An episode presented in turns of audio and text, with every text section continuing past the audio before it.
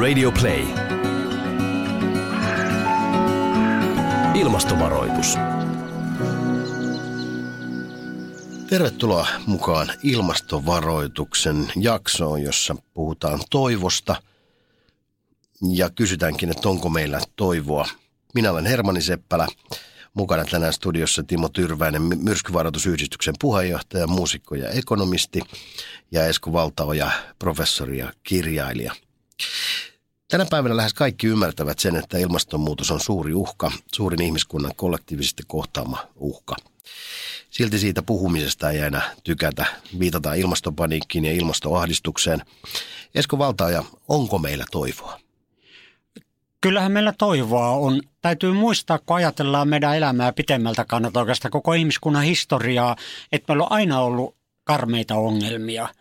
Ö, kun mä olin nuori, mä olen syntynyt 51, me oltiin aika vakuuttuneita, että tulee se kolmas maailmansota, me kuollaan siihen, tai jos ei se tapa meitä, niin liika kansoitus nälähätä tappaa meidät. No toistaiseksi on kummaltakin vältytty, mikä ei tietenkään takaa sitä, että me vältyttäisiin ilmastonmuutokselta ja sen aiheuttamalta katastrofilta, mutta mulle ainakin aina antaa rohkeutta se, uskoa tulevaisuuteen se, että vaikka me kuinka on mokattu, tehty karmeita harha-askelia, maailmansotia, muita – vääriä valintoja, niin kuitenkin loppujen lopuksi me aina sitten löydetty ne ratkaisut.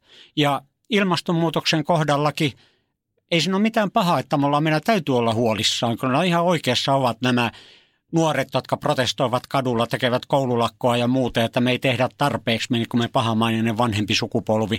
Mutta toisaalta täytyy myöskin muistaa, kuinka moneen asiaan me on löydetty tässä ihmiskunnan historiassa ratkaisut.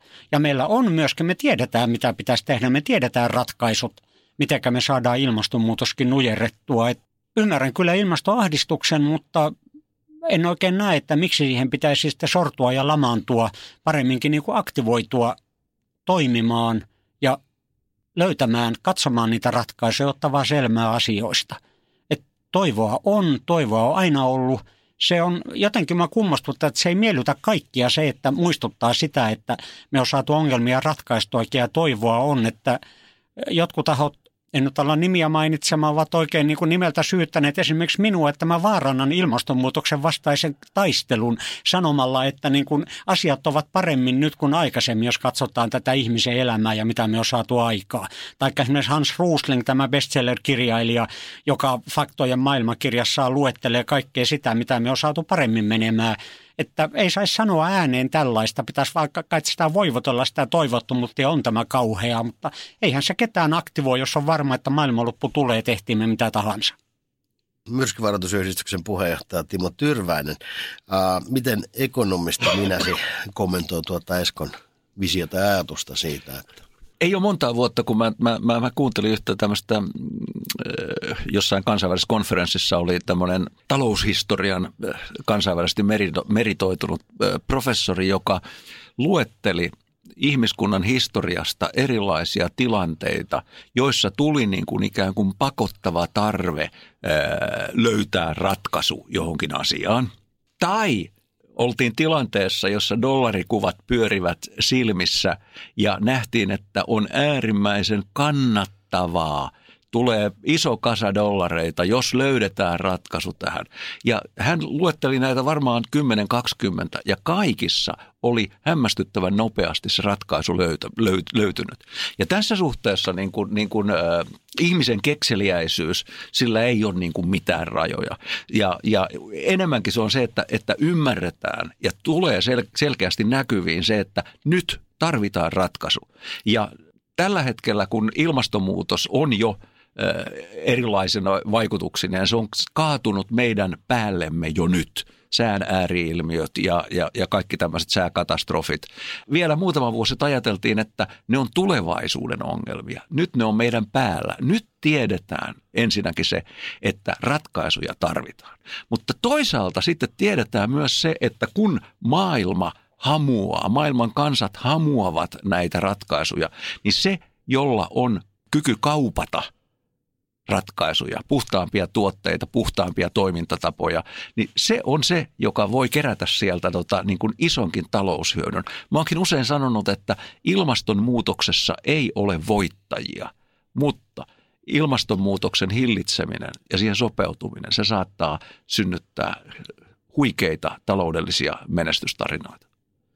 Mä voisin tähän lisätä vielä sen verran juuri tästä, että nyt on niin kuin havahduttu. Eli se on se ehkä se kaikkein suurin toivon aihe. Mä itse henkilökohtaisesti, sanotaan nyt viisi vuotta sitten, olin paljon vähemmän toiveikas, koska silloin oli vielä media raahas esille kaiken näköistä huruukkoa, skeptikkoa ja muita, jotka selittävät, että saa aurinko tai pilvet tai kosminen säteily tai mitähän kaikkia niitä olikaan, tai että ei ole mitään lämpenemistä ei ole ollenkaan. Mä oon istunut työtovereiden kanssa tuolla kahvihuoneessa inttämässä asiasta, kun väittivät, että ei sitä mitään ilmaston lämpiämistä ole. Nyt sitten sitä tulee joka tuutin täydeltä.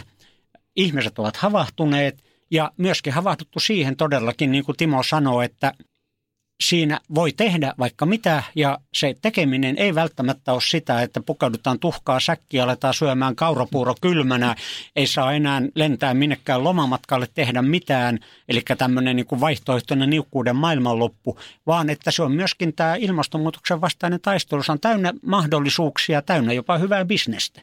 Vaikka se on tietenkin taas monen mielestä ruma sana sanoa bisnes ja ilmastonmuutos samassa lauseessa, mutta se on esimerkki siitä, että pitää vähän laajemmin katsoa näitä mahdollisuuksiakin, mitä meillä on, keinoja, mahdollisuuksia, toimintatapoja. Mun täytyy sanoa, että tota, hetki sittenkin tuossa niin tota, ennen nauhoitusta mä mietin yhtä asiaa, että jos mä sanon näin, että Suomi, jos, jos suomalaiset yritykset ja sitä kautta tietyssä mielessä Suomen kansakuntana, jos se, jos se pystyy tarjoamaan tämmöisiä huippuratkaisuja maailmalle – ja siitä niin kuin tota, saa oman hyvinvointinsa niin kuin tämmöisen valttikortin. Me pystytään silloin pitämään huolta meidän hyvinvointijärjestelmästä, me pystytään niin kuin jatkamaan vaurastumista.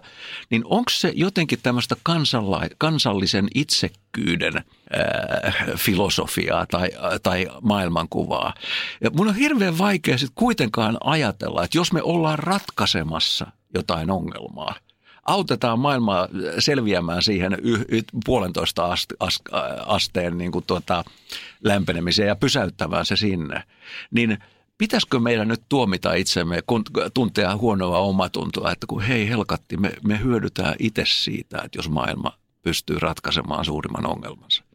Ei, mun mielestä ei pidä ajatella niin. Pitää tarjota niitä ratkaisuja ja tukea niitä, niitä yrityksiä ja kaikkia toimijoita, jotka tämmöistä toimintaa, näitä ratkaisuja pyrkii luomaan. Eli, eli tässä vaiheessa tätä ilmastovaroitusohjelmaa me välitilinpäätöksenä molemmilta sekä Esko Valtoilta että Timo Tyrväiseltä voin sanoa, että kyllä me tästä ehkä selvitään. Ja Esko mielestä selvitään ihan varmasti.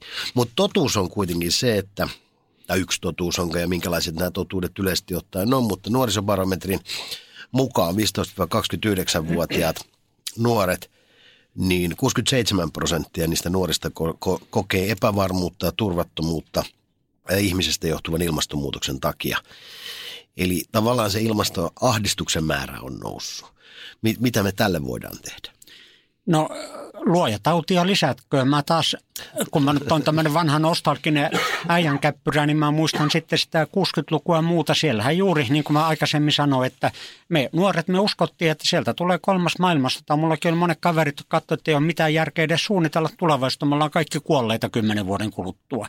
Mutta se, mitä sitten myöskin sikisi, oli sitten rauhanliike, sadan komitea, pasifismi, marssittiin kaduilla – ei, ei, ei ydinaseita lähimaihin ja niin edelleen, kaikkea tällaista. Se, niin kuin, se aktivoi ihmiset myöskin tällaiseen positiiviseen toimintaan ja nyt mä näen hyvin läheisen paralleelin sitten nuoriso on, ei ainoastaan Greta Thunberg, mikä mainio, mainio nuori nainen, lisää kyllä, sellaisia, kyllä. vaan äh, niin kuin hänen ja muiden laukaisemana tällainen maailmanlaajuinen nimenomaan juuri näiden nuorten ja jopa lapsien liike, että tehkää nyt jotakin te vanhat jäärät, toimikaa.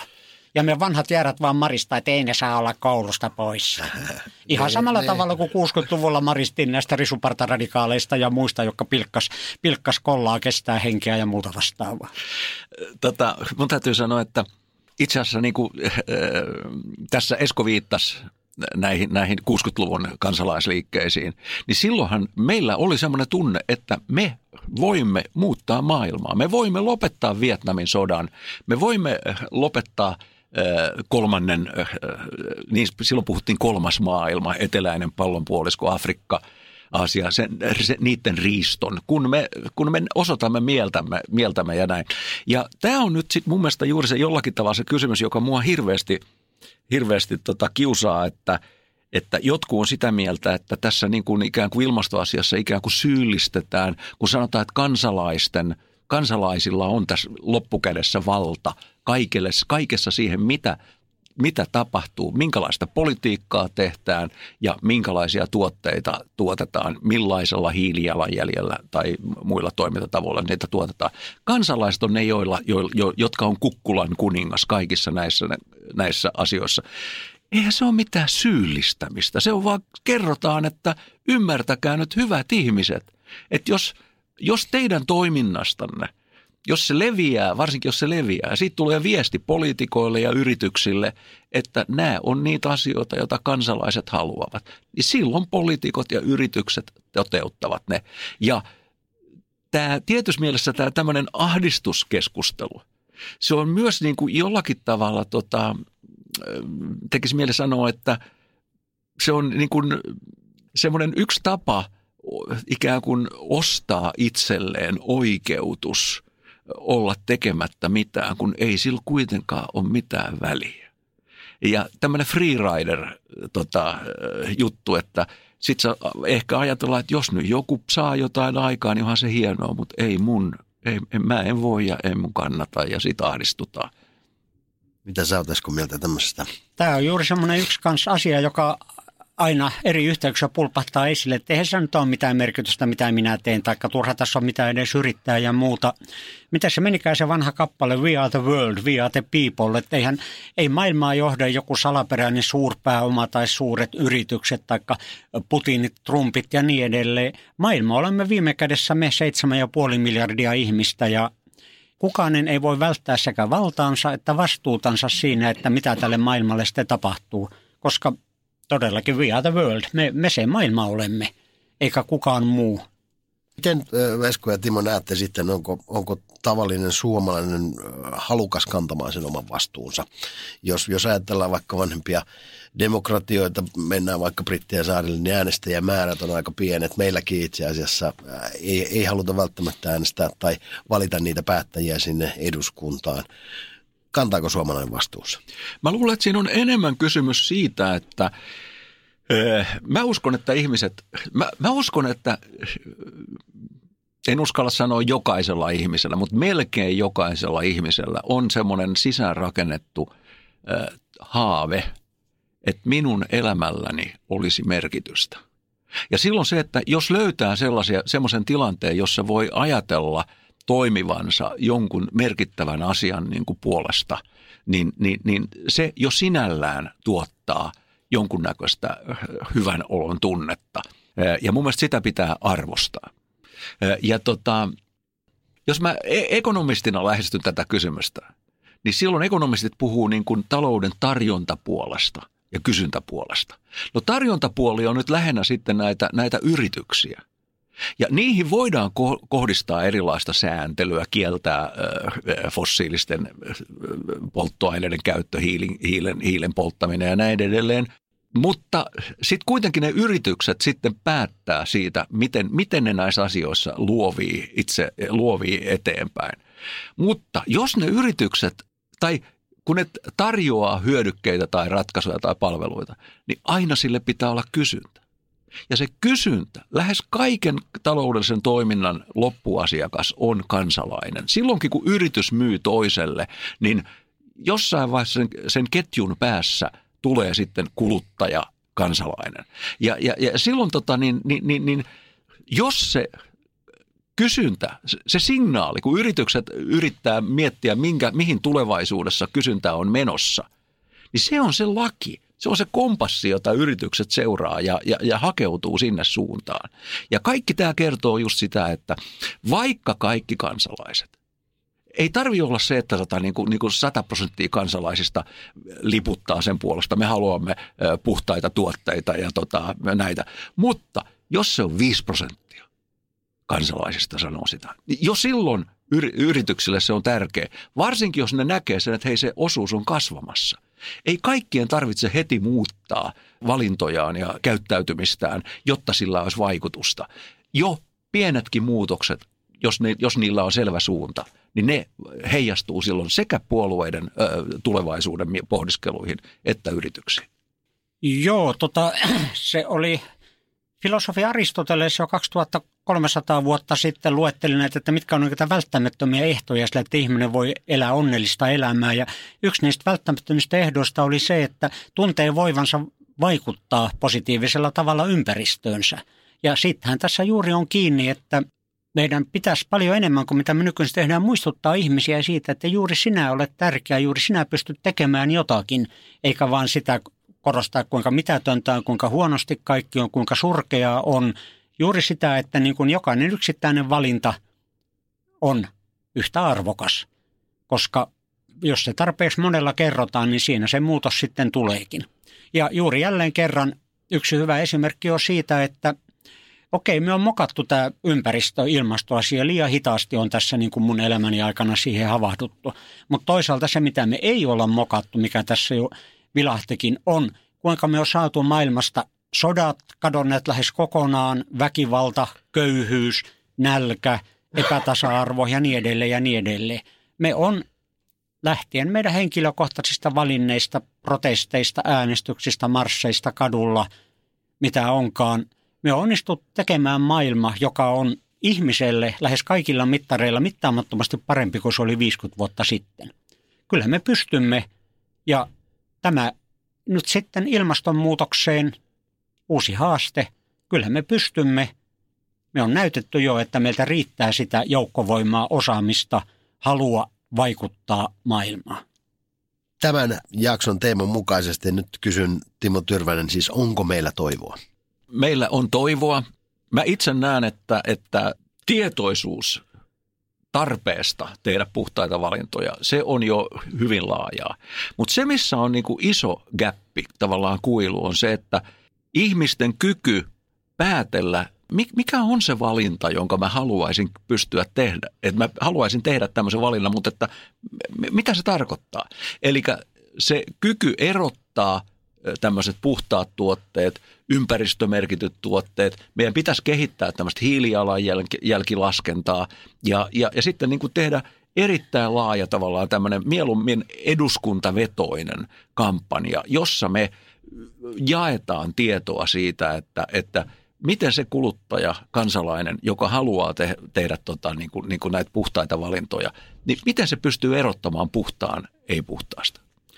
Öh, eduskuntavetoinen. Ah. Oliko tämä vitsi?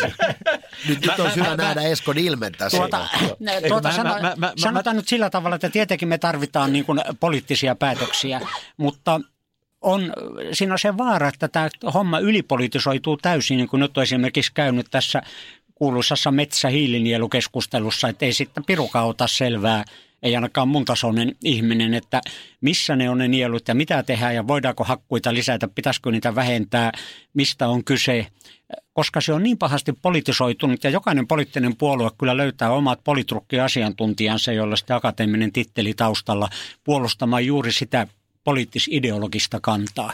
Eli mä sanoisin, että okei, kyllähän me eduskuntaa tarvitaan, mutta ei nyt ihmeessä tätä eduskunnalle tätä hommaa. Oikeastaan täytyy selventää, minkä takia mä sanoin eduskuntavetoinen. Jos me puhutaan hallitusvetoisuudesta, niin silloin se on tota se, että se on, että heti oppositio rupeaa hyökkäämään sitä.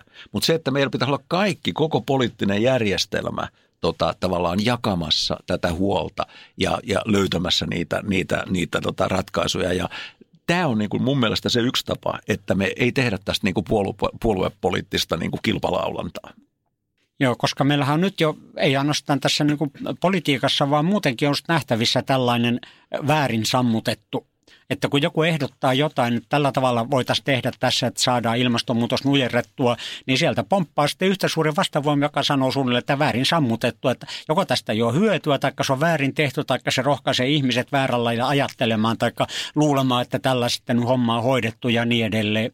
Musta tuntuu, että mä näen yhä enemmän ja enemmän tällaista – sen sijaan, että koitettaisiin katsoa näitä kaikkia mahdollisuuksia ja ehdotuksia positiiviselta kannalta, niin me sen sijaan aletaan katsella, että no mikä tässä on vääriä, mikä ketuhäntä silloin kainalossa ja enkö mä voisi keksiä jotakin vastakkaista erilaista ehdotusta. Se on meille ihmisille hyvin luontevaa. Se on juuri tämä hallitusoppositioefekti, että jos yksi sanoo jotakin, niin toisen on pakko sanoa vastakkaista, mutta ilmastonmuutoksen vastaisessa puuhassa niin meidän ei pitäisi sortua siihen ja koittaa se muistaa, että kaikki keinot, jotka ovat käytettävissä, jotka ovat järkeviä, eivät välttämättä ole parhaita keinoja, mutta kun me eletään epätäydellisessä maailmassa, niin käytetään sekä hyviä keinoja että vähemmän hyviä, mutta kuitenkin positiivisia keinoja, eikä aleta niin kuin kilpailleen tavallaan keskenämme, että kuka tässä nyt on sitten puhtain ja oikein taistelija sitten tässä hyvän asian edessä.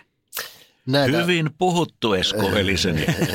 Näitä viisaita sanoja sanoi Esko Valtaja. Tänään studiossa siis minä Hermani Seppälä, Esko Valtaja ja Timo Tyrväinen. Tämä on ilmastovaroitus. Ja muistetaan, että me olemme jo punaisella.